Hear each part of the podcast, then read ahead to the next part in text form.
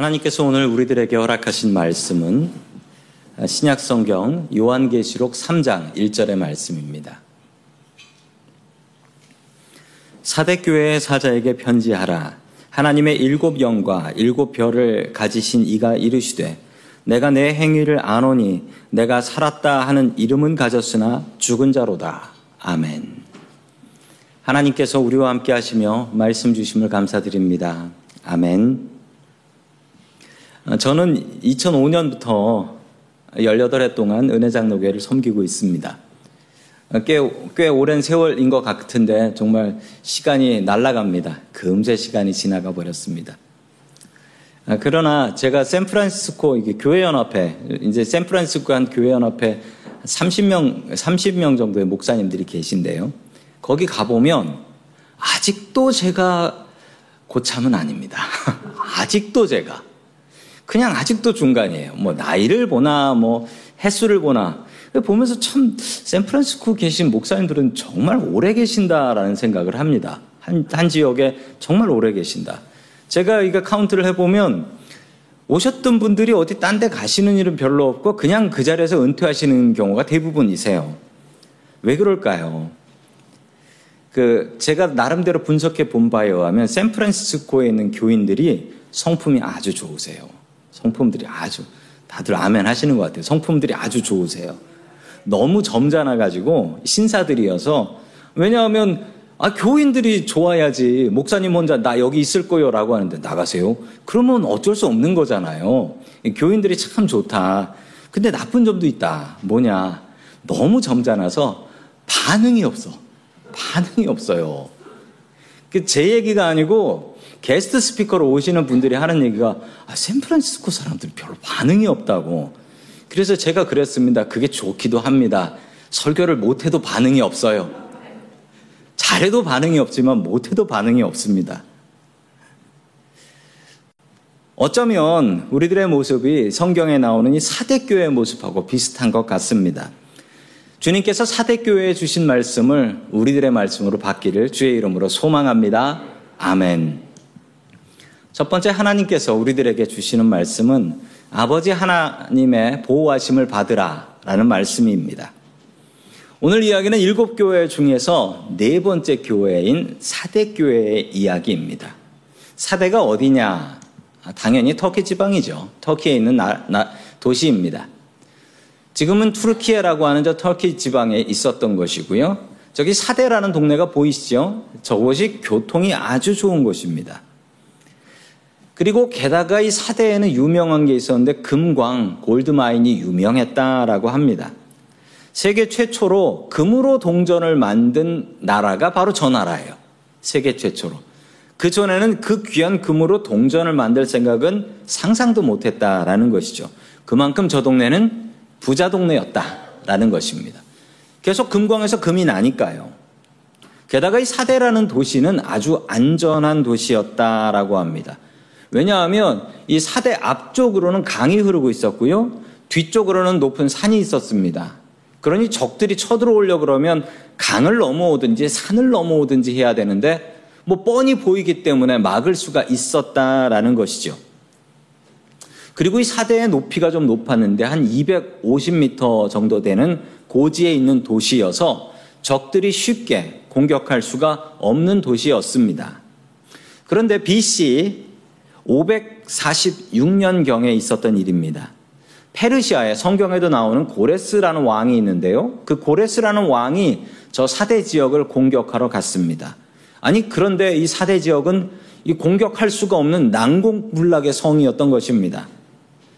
성문은 닫혀 있고 그리고 성문 말고 몰래 들어갈 수 있을 만한 통로들이 있긴 한데 너무 좁은 통로고 여러 개가 있는데 거기에 군인들을 보내봤더니 그 통로마다 사대 군인들이 지키고 있어서 찔러 죽이고 찔러 죽이고 그래서 학살이 벌어지더라. 이 도무지 공격을 할 수가 없었습니다. 그래서 하루 이틀 시간만 지나고 있었는데 저 사대 높은 언덕에 있었던 군인 하나가 실수로 자기 투구, 투구를 떨어뜨립니다. 떨어뜨려서 떼굴떼굴떼굴떼굴 굴러가요. 그거를 잃어버리면은 자기, 자기 위에 분한테 혼나니까 그걸 가지고 후다닥 뛰어내려왔습니다. 후다다닥 뛰어내려오는 걸 페르시아 군인들이 봤어요. 어느 구멍으로 나왔다. 그리고 훅 들어가더라. 저 구멍이구나. 그걸 알게 된 것입니다. 자, 페르시아 군인들은 바로 공격하지 않았습니다. 바로 공격하지 않고 밤에 몰래 자기 군인들 중에 날쌘 군인들 특공대를 몰래 밤에 도둑처럼 집어넣어 가지고 보내 가지고 성문을 열게 하고 사대성을 점령해 버렸다라고 합니다. 이 이야기를 성경에서는 이렇게 말씀하고 있습니다. 3절의 말씀입니다. 시작. 만일 일깨지 내가 도둑같이 이르리니 어느 때 내게 이를지를 내게 알지 못하리라. 아멘. 사도 요한은 이 일곱 교회의 상황에 대해서 편지를 할 때 일곱 교회를 너무 잘 알고 있었고요. 그 상황 중에 하나는 이것이었습니다. 이 사대 지역에는 예전에 페르시아 고레스 왕한테 점령당한 기억이 있기 때문에 그것을 이야기하고 있는 것입니다. 내가 도둑같이 너에게 이르리니 주님께서 도둑같이 이르리니 내가 이것을 알지 못할 것이다 라고 합니다. 아니 주님께서는 왜 도둑같이 오신다라고 본인도 그렇게 말씀하셨고 또 성경에도 주님께서 오시는 날은 도둑 같은 날이다라고 합니다. 아니 도둑같이 오신다라는 이유가 뭘까요? 도둑 맞아 보신 분들 계신가요? 도둑 맞아 보신 분들은 아실 겁니다. 도둑은 언제 만나요? 도둑 맞을 때는 딱 요때입니다. 내가 도둑 안 맞을 거라고 생각할 때. 내가 도둑 안 맞을 거라고 생각할 때. 내가 도둑 맞는다고 생각했으면 막았겠죠. 주님께서 오시는 날도 마찬가지입니다. 주님께서 도둑같이 오신다라는 것은 야, 주님께서 이 날은 정말 안 오시겠지라고 한 그날 오신다라는 것입니다. 허버트 조지 웰즈라는 그 영어 영, 영국의 그 단편 소설을 쓰시는 작가 한 분이 계신데요. 그분이 쓰신 대주교의 죽음이라는 아, 얇, 은 소설이 하나 있는데 그 내용이 이렇습니다. 어느 도시에 경건한 신부님이 한 분이 계셨는데 그 신부님이 하루는 가서 기도를 했습니다. 기도를 뭐라고 했냐면 늘 하는 대로 기도를 했대요. 하나님 아버지 저에게 응답하여 주시옵소서. 그런데 그날은 웬일로 하늘이 열리고 하나님께서 그 신부님한테 오냐 나 불렀냐라고 하면서 응답을 하셨습니다. 그러자 신부님께서는 너무 놀라 심장마비로 돌아가셨다. 라는 뭐 말 황당한 내용의 소설입니다. 그런데 이 소설이 우리들에게 전해주는 교훈은 무엇인가요? 성도 여러분, 우리는 주님 만날 준비를 하고 살아야 합니다. 주님 만날 준비를 하고 살아야 돼요. 언젠가 우리 주님 오실 텐데, 그때 우리가 주님, 이제 오실지 몰랐습니다. 왜 이제 오셨습니까? 오신다고 얘기라도 좀 하시든지. 이럴 수 없다라는 것입니다. 늘 준비하며 살아야 합니다. 늘 준비하며. 오늘이 마지막 날이다라고 생각하는 사람들에게 하나님께서는 아름다운 내일을 선물로 주시는 것입니다. 오늘이 마지막인 것처럼 열심히 사십시오. 사도 요한은 사대교회를 향하여 이렇게 경고하고 있습니다. 아주 섬찟한 경고인데요. 1절의 말씀입니다. 시작. 사대교회 사자에게 편지하라. 하나님의 일곱 영과 일곱 별을 가지신 이가 이르시되 내가 내 행위를 아노니 내가 살았다 하는 이름은 가졌으나 죽은 자로다. 아멘. 자, 복습 하나 합니다. 어, 사대교회 사자, 이 사자는 무엇인가요? 지도자, 맞습니다. 사대교회 지도자들에게 편지하라. 그런데 그 다음에 좀 어려운 말이 나옵니다. 하나님의 일곱 영과 일곱 별을 가지신 이가 이르시되 지난번에 일곱 별은 무엇인가 나왔습니다. 1장에서 뭐냐면 교, 일곱 교회와 그 교회의 지도자들, 즉 교회를 얘기하는 거예요. 일곱 교회. 일곱 영은 무엇인가 알기 전에 우리가 성경에 나오는 숫자들을 아셔야 합니다. 어느 문화마다 숫자들이 있습니다. 그 숫자를 통해서 암호를 전하기도 하지요. 자, 그 나이 좀 있는 분들은 아실 텐데 그 삐삐라는 거 써보신 분들 계시죠? 젊은 친구들은 삐삐 몰라요. 삐삐는 이제 숫자로 보내는 건데 이게 숫자만 보내는 게 아니라 거기다가 그 메시지를 보내는 방법이 있습니다. 어떻게 보내냐면 숫자를 암호로 보냅니다. 숫자를 암호로 보내요. 네, 그래서 기다리고 있는데 너무 빨리 안 오면은 18, 18에서 보내기도 하고요. 네, 숫자로 보냅니다. 숫자로. 숫자를 가지고 그 상징으로. 그런데 요한계시록에 나오는 이 숫자들도 이 사도 요한이 로마 군인들의 검열을 통과해야 되기 때문에 숫자를 통해서 메시지를 증거하고 있습니다. 그걸 아셔야 돼요. 그걸 알지 못하면은 우리가 이걸 해석할 수가 없습니다. 일곱이라는 숫자가 나오는데요. 각 문화마다 이 숫자에는 의미가 있습니다. 한국 사람들이 좋아하는 숫자는요, 예전부터 3을 좋아했습니다. 3. 왜냐하면 복삼자다라고 해가지고 3자를 좋아했고요. 그 다음에 바로 뒤에 나오는 4자는 싫어했습니다. 그래서 4는 죽을 사자다라고 해서 싫어하죠. 외국 사람들이 한국에 와가지고 엘리베이터 버튼을 누르다가 오 4가 없네? 4는 F로 써져 있습니다. 그냥 한국에서는 숫자가 없고 이 각 문화마다 이 다 숫자의 의미가 있어요. 중국 사람들은 무슨 숫자 좋아하냐면은 8 좋아합니다. 8. 중국 사람들 8. 이게 복스러운 단어다라고 하죠. 8자를 그렇게 좋아합니다. 진짜. 길을 지나가시다가 custom license plate 보시다가 8자 여러 개 들어간 거 보나마나 중국 사람입니다. 보나마나. 자, 그리고 유대인들은 어떤 숫자를 싫어했느냐? 6자를 싫어했습니다. 6은 마귀의 숫자라고 생각했습니다. 그리고 7은 하나님의 숫자다라고 생각을 했지요. 7은 어떤 숫자냐? 7은 완벽한 숫자다라고 생각했습니다. 그리고 하나님의 숫자다.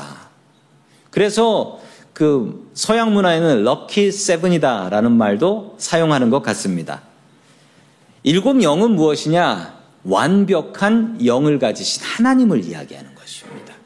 이 완벽하신 하나님의 성령을 이야기하시는 겁니다. 즉, 일곱 영과 일곱 교회는 완벽하신 하나님께서, 완벽하신 하나님께서 완벽한 하나님의 교회를 보호하신다라는 메시지가 되는 것입니다. 완벽한 하나님께서 완벽한 하나님의 교회를 보호하신다. 그게 일곱 영과 일곱 별의 의미인 것입니다. 성도 여러분, 우리는 하나님의 자녀들입니다. 우리가 하나님을 아버지라고 부르면 우리는 하나님의 자녀가 되는 권세가 있습니다. 우리가 하나님의 자녀가 되면 무슨 복이 있느냐? 그 복 중에 가장 큰 복은 하나님의 보호하심을 받는 복입니다. 부모가 자식을 왜 보호합니까? 더 착하고 더 공부 잘하고 더 좋아서 그렇습니까? 아닙니다. 아버지가 자식을 보호하는 건 저게 내 자식이니까 보호하는 거죠. 이유가 뭐 필요해요? 부모가 자기 자식 보호하는데. 우리가 하나님을 아버지라고 부르면 하나님께서는 우리를 하나님의 자녀로 인정하십니다. 인정하는 이에게 주시는 가장 큰 복은 하나님께서 보호하시는 복입니다. 저도 인생을 살면서 하나님께서 저를 보호해 주신 적이 수도 없이 많은데요. 그 중에 몇 번은, 야, 그때 잘못하면 나 죽을 수도 있었겠다라고 생각한 그때도 주님께서 저를 지켜주셨습니다. 그 이유가 무엇일까요? 내가 하나님을 아버지라고 부르기 때문 아니겠습니까? 성도 여러분, 우리의 힘든 삶 속에서 정말 누군가의 보호가 필요할 때 그때 우리가 해야 될 말은 무엇일까요? 아버지입니다. 우리 다 함께 아버지 한번 해보시지요? 아버지. 이렇게 우리가 아버지를 부를 때 아버지께서는 우리의 이 목소리를 들으시고 그래 오냐 너 보호하러 간다. 주님의 보호하심을 받는 믿음의 자녀들 될 수 있기를 주의 이름으로 간절히 축원합니다. 아멘. 두 번째 하나님께서 우리들에게 주시는 말씀은 생각하고 지키고 회개하라라는 말씀입니다. 생각하고 지키고 회개하라. 아까 읽으신 것처럼 사대교회는요, 살아있으나 죽은 교회. 너 산 줄 알고 있지? 너 죽은 교회야. 라는 엄청난 말을 들은 교회입니다. 아니, 도대체 사대교회가 무슨 잘못을 했길래 그럴까요? 그런데 제가 눈을 씻고 찾아봐도 이 사대교회의 메시지를 보면요, 사대교회 잘못한 게 안 나옵니다. 뭐 박해를 많이 받은 것도 아니고요. 그리고 잘못된 가르침을 따라간 것도 아니고요. 잘못한 게 아예 안 나옵니다. 그런데 죽은 교회래요. 아니 잘못한 게 없고 문제가 없으면 좋은 교회 아닌가요? 그런데 왜 이런 교회를 죽은 교회다라고 이야기하는 것일까요? 아무것도 문제가 없는 게 문제였습니다. 사데교회는 별로 염려하고 걱정할 것이 없었습니다. 왜 그러냐고요? 말씀드린 것처럼 사데교회는 금광이 나온다고 했습니다. 거기서 금이 나온다. 그리고 화면에 보시면요. 당시 중동의 지도인데 저기 Royal Road라는 길이 보이실 겁니다. 거기에 시작은 수사라는 곳인데 거기가 어디냐면요. 페르시아의 왕궁이 있는 곳입니다. 자, 저기서부터 연결된 길은 어디로 들어갑니까? 사대로 들어갑니다. 페르시아의 돈 많은 상인들, 그 상인들이 당연히 들려야 되는 곳이 저 사대라는 곳입니다. 저 사대에서 여관하면 돈 많이 벌 것 같네요. 사람들이 많이 오는 곳이니까요. 돈 많은 사람들이 와서 돈을 쓰는 곳이었습니다. 그러니 얼마나 먹고 살기 좋았겠습니까? 그래서 교회에도 큰 문제가 없었다라는 것입니다. 그런데 문제가 없는 게 문제였습니다. 이게 무슨 말일까요? 사대교회는 돈 걱정하지 않았습니다. 교회 걱정하지 않았고 그 동네에서는 큰 박해도 없었습니다. 먹고 살 걱정도 없었고 교회는 알아서 잘 되고 문제가 없는 교회라서 기도를 하지 않았던 것입니다. 기도할 거리가 없으니 기도하지 않았던 것입니다. 성도 여러분, 우리의 마음이 그렇습니다. 기도할 것이 없으면 기도를 안 하려고 합니다. 기도하지 않으면 사탄도 굳이 교회를 괴롭게 하지 않습니다. 괜히 문제 던져줬다가 그 교회 기도하면 어떡합니까? 기도하지 않는 것이 그들의 문제였습니다. 사탄들이 회의를 했다고 합니다. 아, 교회들이 너무 잘 되니까 사탄들이 대책 회의를 하면서 어떤 사탄이 젊은 사탄이 이렇게 얘기했대요. 교회가 너무 잘 되니까 교회를 박해를 합시다. 몇 명 잡아서 죽이고 순교자로 만들면 교회가 힘들어지고 다 도망갈 거요. 라고 하니까 나이든 사탄이 이렇게 얘기했습니다. 그건 어리석은 생각이네. 교회를 박해하면 교회가 강해지는 걸 왜 모르나. 그냥 교회에다 돈을 퍼줍시다. 그러면 교회는 스스로 망할 겁니다. 그런데 사실 정말 그렇습니다. 교회에 돈이 쌓이면 교인들 싸워요. 정말 그래요. 교회에 돈이 쌓이면 교인들이 싸우기 시작합니다. 그 돈 어디다 쓰자, 저기다 쓰자라고 하면서 교인들이 싸우기 시작합니다. 교회의 역사를 보면 교회가 돈 없어서 망한 적은 없지만 교회가 기도 안에서 망한 적은 여러 번 있습니다. 제가 있었던 한국에 있는 교, 단 노회에서 있었던 일입니다. 어느 교회의 일인데요. 이 교회는 미자립 교회입니다. 상가 2층에 세사는 아주 작은 교회였습니다. 너무 작은 교회였고 이 교회가 돈이 너무 없어가지고요. 그 교회 상가 임대비, 렌트를 한 달치를 내고 나면 돈이 없어서 목사님 사례비를 못 줬어요. 그만큼 가난했습니다.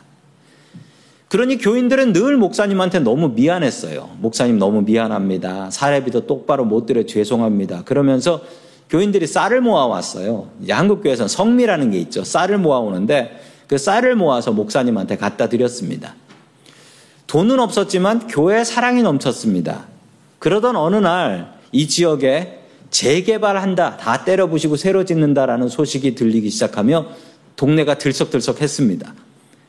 개발업자가 교회에도 찾아왔습니다. 그리고 수십억의 보상금을 주길 테니까 다른 데 가서 교회 지으시라고 수십억을 주겠다. 갑자기 돈벼락 맞은 교회는 어떻게 되었을까요? 그때부터 목사님께서 교인들한테 자꾸 싫은 소리를 하며 상처를 주시더랍니다. 그러니까 교인들이 상처를 입고 그때부터 교회를 떠나기 시작하더랍니다. 그래서 몇 명 안 남았어요. 그런데 그 목사님이 왜 그러셨냐면 그 목사님 속으로 욕심을 품어가지고 교인들 다 내보내고 그 보상금 자기가 차지하겠다는 속셈이었습니다. 이 속셈을 알게 된 장로님께서 마지막까지 교회를 지키시면서 이렇게 얘기했습니다. 그 돈은 내가 먹을 테니 목사는 교회 나가라. 장로교회 주인은 장로다. 돈 때문에 아름다운 교회가 지옥같이 변해버렸습니다. 돈 때문에. 사대교회는 특별한 문제가 없었습니다. 그런데 그게 문제였습니다. 잘하고 있다, 잘 되고 있다, 평안한 교회다, 그러니 기도할 필요 없다. 샌프란시스코의 상황이 이와 참 비슷합니다. 다른 도시에서 살다 오신 분들이 샌프란시스코 교회를 생각하면서 샌프란시스코 사람들을 생각하면서 이런 이야기를 많이 합니다. 샌프란시스코 사람들의 특징. 돈 얘기를 많이 한다라는 겁니다. 왜냐하면 여기 집값이 너무 비싸고 이 돈 없으면 살 수 없는 동네여서 그런지 만나면 집값이 얼마가 올랐다, 얼마가 내렸다. 그리고 주식해서 얼마 벌었나 이런 이야기들 많이 하고요. 코인으로 돈 많이 벌었다. 뭐 이런 얘기들도 요즘 많이 합니다. 심지어 제가 얼마 전에 저 산호제 음식점에 밥 먹으러 갔는데 거기에 이렇게 써져 있더라고요. 우리 가게는 코인도 받습니다. 라고 해서 저는 주머니에 있는 동전이 몇 개가 있나를 세니까 그 코인이 아니라 아, 비트코인이래요. 비트코인. 사람들이 먹고 사는 거에 너무 관심 많아. 돈에 너무 관심이 많아서 내 영혼에는 관심 없는 동네가 이 동네가 되어버렸다라는 안타까운 사실입니다. 설마 성도님들도 그런 마음을 품고 계신가요? 우리는 문제가 생기면 기도하려고 합니다. 그런데 더 중요한 것은 늘 기도하는 마음입니다. 기도도 운동 같아서 열심히 하면 우리의 영적인 근육이 생깁니다. 그래서 문제가 왔을 때 그 문제를 놓고 기도해서 이길 수 있는 것이죠. 그러나 기도하지 않으면 문제가 생길 때 기도할 수가 없습니다. 정말 힘든 일을 만나면 우리의 입에서는 기도가 아니라 원망이 나오기 때문입니다. 영적으로 죽은 것 같은 사대교회에 주님께서 주시는 솔루션, 해결 방법이 있습니다. 그것은 무엇일까요? 자, 요한계시록 3장 3절에 그 방법이 있습니다. 시작. 그러므로 내가 어떻게 받았으며 어떻게 들었는지 생각하고 지켜 회개하라. 아멘. 어떻게 하면 믿음이 회복될 수 있는가? 그 방법 첫 번째는 말씀을 기억하라라는 것입니다. 주님께서 주신 말씀 기억하고 그 말씀대로 살려고 노력해야 합니다. 오늘 주님께서 우리들에게 말씀을 주십니다. 그 말씀 중에 하나라도 기억을 하십시오. 한 주간 동안 내 마음 속에 품으십시오. 그리고 그 말씀대로 살아가려고 노력하십시오. 그리고 매일매일 한 절의 말씀이라도 보려고 노력하십시오. 그리고 그 말씀을 기억하려고 애쓰십시오. 두 번째 방법은 말씀을 지키라라는 것입니다. 말씀을 알고 깨달았으면 참 좋은 말씀이네. 그러고 넘어간다면 우리의 믿음과는 아무 상관이 없습니다. 딱 한 말씀이라도 들었으면 그거대로 살려고 노력해 보십시오. 하나하나 노력을 해 본다면 우리의 인생은 안 바뀔 수가 없는 것입니다. 유대인들은 안식일을 지킵니다. 안식일은 우리의 주일하고 완전히 다릅니다. 금요일 해질 때부터 토요일 해질 때까지 24시간이 그들의 안식일입니다. 그런데 유대인들은 자신의 나라는 지키지 못해서 나라는 망해서 없어졌지만 그들은 안식일을 지켰습니다. 얼마나 지켰냐면요. 심지어 2차 세계대전 때 concentration camp인 아우슈비츠에서도 그들은 마음속으로 안식일을 지켰습니다. 안식일을 지킨 유대인들이 뭐라고 얘기하는지 들어보시기 바랍니다. 그들이 이렇게 얘기합니다. 유대인들이 안식일을 지킨 줄 알았습니다. 그런데 안식일이 유대인들을 지킨 것이었습니다. 이렇게 고백을 해요. 성도 여러분, 맞습니다. 코로나로 인해서 우리들의 예배가 너무 많이 약해지고 무너졌습니다. 교인 중에 온라인 교회로 갔다가 온라인 예배로 갔다가 거기에 정착하고 어디가 계신지 모르는 분들도 계십니다. 여러분, 주일 성수가 무너지고 있어요. 믿음이 무너지고 있습니다. 성도 여러분, 우리의 주일 성수가 무너지면 우리의 믿음도 무너집니다. 예수 믿는 사람들은 주일을 지키는 사람들입니다. 하나님의 말씀을 지키는 사람들입니다. 우리가 지켜야 할 것을 온전히 지키며 살아가시기를 주의 이름으로 축원합니다. 아멘. 세 번째 마지막으로 우리의 믿음을 회복하는 방법은 회개하라입니다. 회개하라. 이 회개를 잘 아셔야 되는데요. 회개를 우리가 생각하기에 내 마음에 뜨끔한 거, 마음이 찔리는 거 회개다 라고 생각하시는 분 너무 많고요. 마음이 찔려서 눈물까지 나면 눈물 한 번 나면 야 이건 진짜 회개구나 생각하는 분들이 계신데 이것도 회개는 아닙니다. 성경이 말하는 회개는 유턴입니다. 유턴. 돌아오는 것. 어떤 사람이 길을 잘못 들어서 가고 있습니다. 그 사람이 마음이 뜨끔하며 내가 이 길을 잘못 들었구나 생각하면 그게 회개냐? 아닙니다. 내가 길을 잘못 가고 있구나 생각하면 눈물을 줄줄 흘리면 그게 회개냐? 그것도 회개가 아닙니다. 눈물 안 흘려도 됩니다. 마음 안 찔려도 됩니다. 그냥 이 길이 잘못됐으면 돌아가야지 하고 돌아오면 그게 회개입니다. 성경이 말하는 회개는 그거예요. 이 세 가지를 지키십시오. 이 세 가지를 지키는 이들에게 주님께서 복을 주신다라고 말씀하십니다. 바로 5절의 복입니다. 시작. 이기는 자는 이와 같이 흰 옷을 입을 것이요. 내가 그 이름을 생명책에 결코 지우지 아니하고 그 이름을 내 아버지 앞과 그 천사들 앞에서 시인하리라. 아멘. 말씀대로 사는 이에게 천국에서 우리들에게 흰 옷을 입혀 주신답니다. 그리고 거기에 앞에 가면 책이 있는데 그 책에 생명책인데 거기에 내 이름이 기록돼 있다라는 예약돼 있다라는 것입니다. 성도 여러분 믿음 생활 똑바로 하셔서 여기 계신 모든 분들 천국 문 앞에서 만나셔야죠. 만나셨을 때 우리 다 같이 흰 옷을 입어야겠지요. 그리고 자기 이름 확인하시면서 기쁘게 잔치할 수 있는 그날이 올 수 있기를 주의 이름으로 축원합니다. 아멘. 다 함께 기도하겠습니다. 우리에게 생명을 주시는 고마우신 하나님 아버지, 오늘도 주님을 경배하기 원하는 주의 백성들이 주님 앞에 모였습니다. 주님께서 하늘의 은혜로 가득히 채워 주시옵소서. 우리가 주님을 아버지로 부를 때 주님께서는 우리에게 자녀의 권세를 주시는 줄로 믿습니다. 주님 우리들에게 자녀의 권세를 허락하여 주시고 주님의 보호하심을 누릴 수 있게 도와 주시옵소서. 주님 우리의 믿음을 다시 한번 돌아볼 수 있게 도와주시고 말씀을 기억하고 지키고 우리의 죄를 회개하고 주님을 의지할 수 있게 도와주시옵소서. 사대교회처럼 살아있지만 죽어있는 교회가 되지 말게 하시고 항상 살아서 이 지역의 빛과 소금의 역할을 감당하는 은혜 장로교회 될 수 있게 도와주시옵소서 우리의 주인이신 예수 그리스도의 이름으로 기도드립니다. 아멘.